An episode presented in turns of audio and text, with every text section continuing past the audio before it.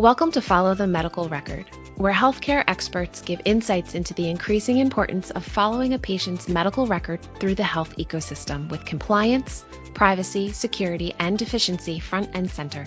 This podcast is brought to you by MRO and hosted by Don Hardwick, Senior Vice President of Client Relations at MRO. Don has been in the health information management industry for over 40 years and has extensive knowledge of how medical records make their way through the healthcare ecosystem. At MRO, Don is responsible for strategic client engagement programs and overall client satisfaction. To hear from all of MRO's industry experts, be sure to visit MROCorp.com for additional content and to sign up for our monthly e-newsletter. Over to you, Don. Hi, everyone, and welcome to another session of Follow the Medical Record as we talk today about managing payer denials in healthcare providers. I'm your host, Don Hardwick, and thanks for listening today. As always, you can learn more about MRO and myself on our website at MROCorp.com. And please take a moment to connect with me on LinkedIn. I'd love to hear from you. By the way, also follow us on Twitter at MROCorp. I have as my guest today Dawn Crump, who is the Senior Director of Revenue Integrity Solutions at MRO. So welcome, Dawn. Thank you, Dawn. Good to be here. Before we get started, Dawn, if you would tell our listeners a little bit about your background and your current role at MRO. Yeah, absolutely, Don. So I have kind of grown up in the healthcare space with a combination of experiences across compliance in large healthcare organizations, as well as revenue cycle process improvement. So I've been blessed with the opportunity to see and work these type of denials and audit requests firsthand as a provider, as well as being able to support MRO's clients in their endeavors to reduce their denials overall. So, Dawn, our topic today is denials, but the precursor to the denials are so many audits. What's leading to, first of all, the number of audits that hospitals and providers are receiving? And then, you know, the secondary piece to that is of course, the denial fallout from those audits. So any thoughts here on what's causing the increase of audits to begin with? Yeah, what we're really seeing is over the course of the last 10 years, you know, payers and their third-party auditors have identified the ability to go in and retrospectively review the clinical documentation and then try to find the gaps in the documentation that don't support the claimed or the billed services. And so it's always easy to look back on something with hindsight and identify what you could or should have done better. However, that doesn't necessarily make what was billed or what the care that was provided inappropriate. And I think that's the struggle between payers and auditors and the providers who are providing that clinical care to the patients. So you're starting to see more and more of this becoming a business over the last 10 years. Whereas before it was kind of an afterthought to go in post-payment and just review things for accuracy, for fraud, waste, and abuse prevention. Now it's really a business in trying to recoup funds or reduce payment back to the providers in a lot of ways. And I know it is all wrapped up in a bow with that quality of care. And I'm not saying that there's not two sides to the story, but from a provider standpoint, that's what it feels like is happening, is looking at everything after the fact and then trying to make judgment calls on what was documented and what was billed. So is it more of a documentation issue or is the industry finding that care wasn't rendered the way it should have been? Which kind of avenue are these denials associated with? Well, that's a good question, Don, but I think what you would find is that more often than not, the care that's being provided is being provided appropriately. There are certainly, many instances where there are providers that are getting investigated for fraud, waste, and abuse. But overall, the core clinical environment that we're in, people are providing the care that they feel at the time is deemed necessary. And so it might be more along the lines of what is the documentation that is expected by the payer versus what is the documentation that is being supplied. We are a very complex health ecosystem, as you well know. And so when you get down to the level of granularity about whether one word means something to a payer versus what it means to a provider can be very different. And then you add in there the complexity around our coding and how those codes translate into bills. And it just leaves a lot of opportunity for both payers and providers to have a he said, she said type of mentality. So, Dawn, you mentioned coding, and that's one issue that is documentation related.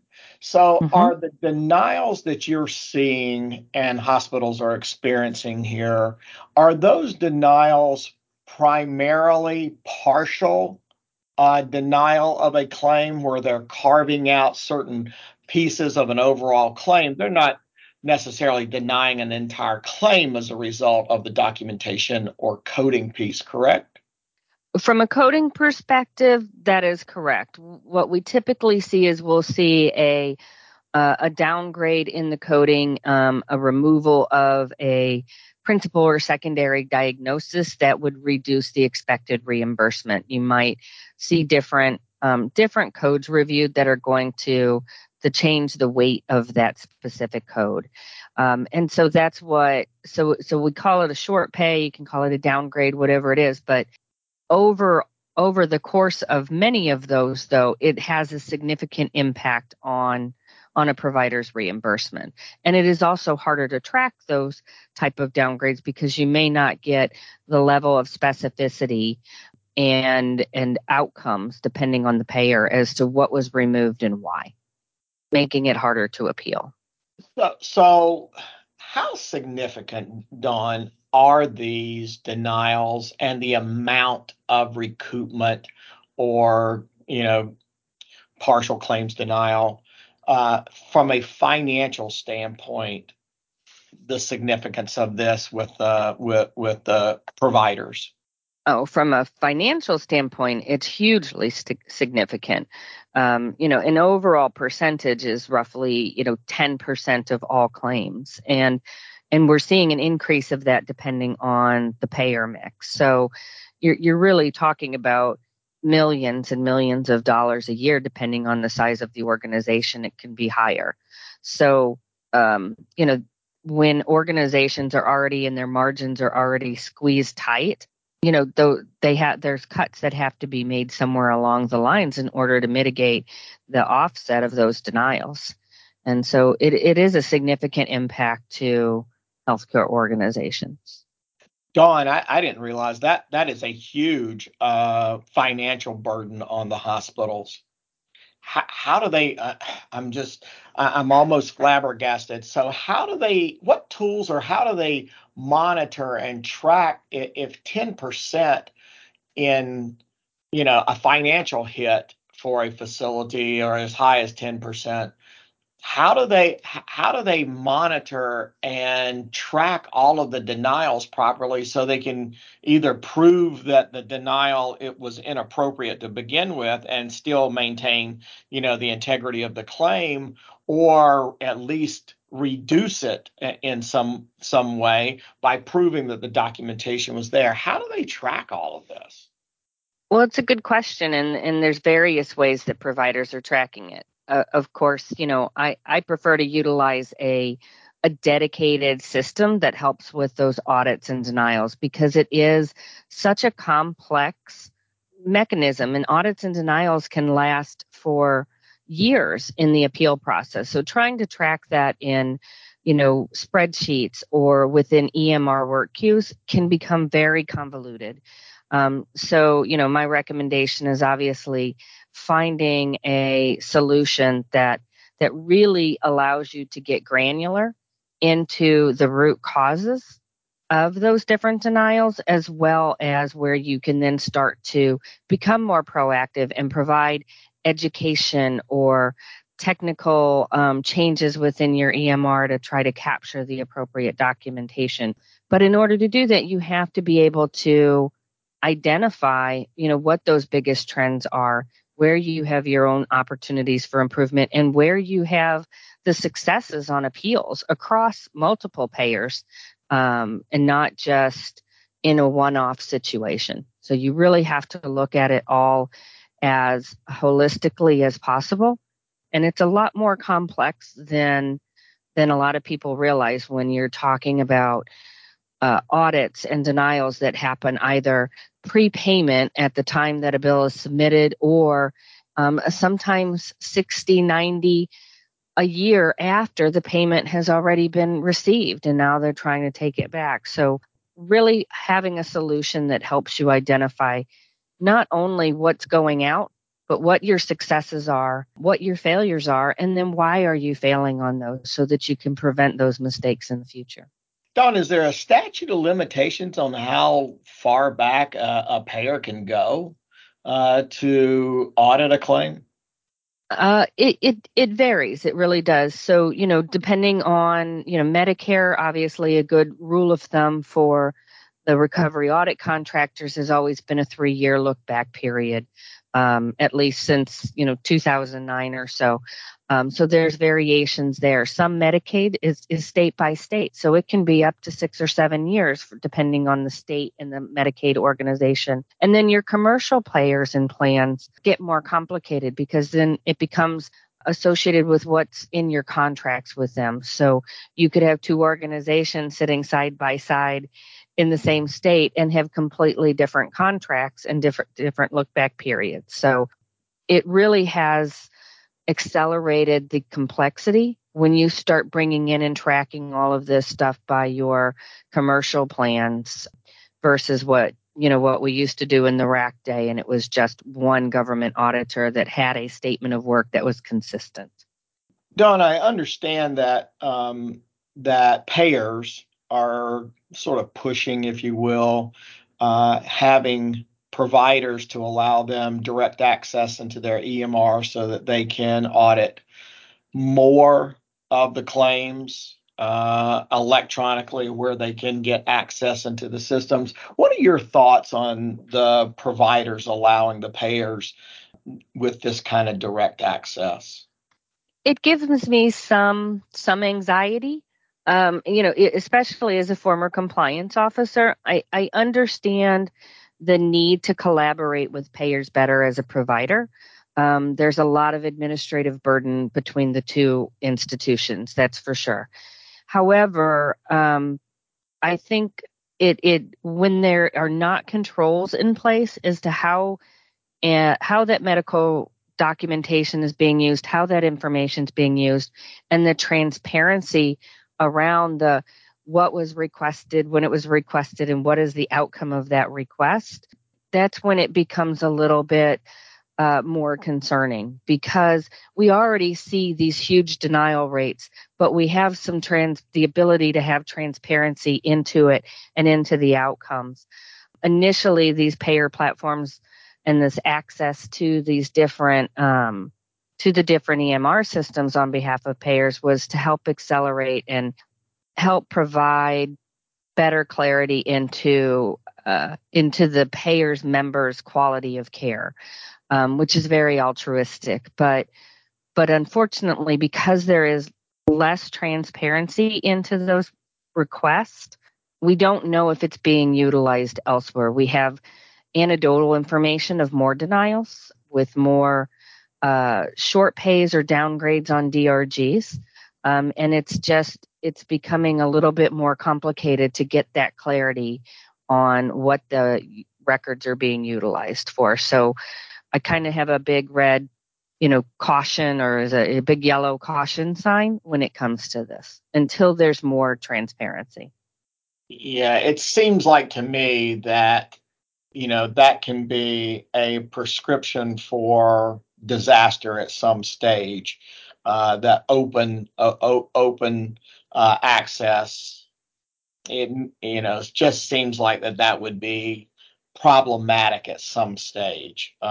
Maybe not, but it just seems like opening the door to that can open Pandora's box in some respects from a compliance and privacy standpoint. Albeit that they're doing it for the right causes in their access. It only takes that one bad apple that all of a sudden creates a big problem for both parties. Absolutely. Any thoughts on how hospitals, payers can prevent the denials from the beginning?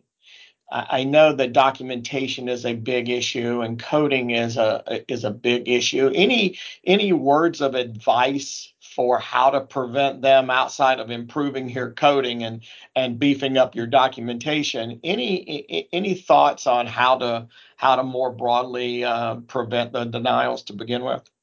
Yeah. I mean, I think first off, you've got to understand what it is you're getting denied and why. Not all providers and not all cases are winnable or should be appealable. Some of them are just an opportunity for us to learn how to, to teach coders better, to teach clinicians better on documentation, to look at what the LCDs and NCDs are. But in order to do that, you have to understand first off, where are your trends in denials? Because we don't have the resources to fix everything every day. So you have to prioritize and look and see, where do you see those bigger trends on denials, and kind of pick off the fruit as you can in order to keep successfully churning and improving and have that continuous quality improvement. So really digging down into the root cause of those trends and identifying if it is something internal with documentation or coding, or even within what is being submitted in your EMR templates, or looking at what the payer is expecting and those documentation requirements. And then, secondarily, when it comes to, and you've identified some of those root cause, and what are the things that you're winning on appeal at? So if they're consistently auditing something and you're consistently overturning that on appeal, that just becomes administrative burden. So then working with those managed care teams, working with the payers to say, kind of put up a roadblock and say, you need to stop auditing this because we're winning. And it's just becoming administrative bureaucracy at this point. So why are you auditing it? What are those triggers, and how do we stop this? And you can even start to put language in around percentages of what can be audited. If there's success rates, then you should not be continuously auditing something where you're not finding denials. So there's things you can do to work with the payers and with your managed care teams to try to minimize the constant churn. Don, any thoughts or info on the number of appeals that are won, what those stats look like? If a hospital is getting a 10% or somewhere maybe south of 10%, max of 10% denial rate, any thoughts or info that you can share on what those appeal results yield for the hospital? Does it end up going down to 3% because they do have an aggressive process for addressing the denials? It can get pretty low at that point. So on average, if you kind of trickle it down, you're seeing about a 10% audit or denial rate. If you've got a good process and structure in place, you might get about 30% of those are getting denied. You should be appealing at that point. If you've got a confident training program, documentation and coding program, you should be appealing at minimum 50%, but 60% of those audits and requests, and seeing if you can turn over the majority of those. And if you can't, that's where those trends are. That's where you really have to start looking for those opportunities, improvements. And that's why the details matter in these type of situations. And then also pushing back as well to make sure, we still unfortunately see auditors and payers out there who are denying things for strictly administrative tasks, late due dates, things like that. The whole concept of audits and denials is really to make sure that the care that was provided and billed is appropriate for that patient. So denials based off of administrative dates, pages, timelines, things like that are things that should definitely be appealed on. So, well, Dawn, thank you so much for joining the show today. Any parting words at all for our listeners out there? Just make sure you're diligent in this. This is the care that's been provided. You know, like I said, the majority of the time is needed, and you should get reimbursed for that care. So, if you're not appealing, if you're not monitoring, if you don't have a cohesive process to look across this at all payers, then reach out and give us a call, because we are advocates in this pursuit of excellence and this exchange of clinical information to make sure that it's important that you all keep the revenue that you so dearly deserve. Well, Dawn, again, thank you very much for joining the show today. I really appreciate your time. Thank you for having me, Don. For more insights on a patient's medical record through the health ecosystem, visit our show's page at MROCorp.com and be sure to explore additional resources and thought leadership that we have. You can also check out our program page on HealthCareNowRadio.com. And finally, be sure to connect with us on Twitter at MROCorp. Until we talk again, I'm your host, Don Hardwick.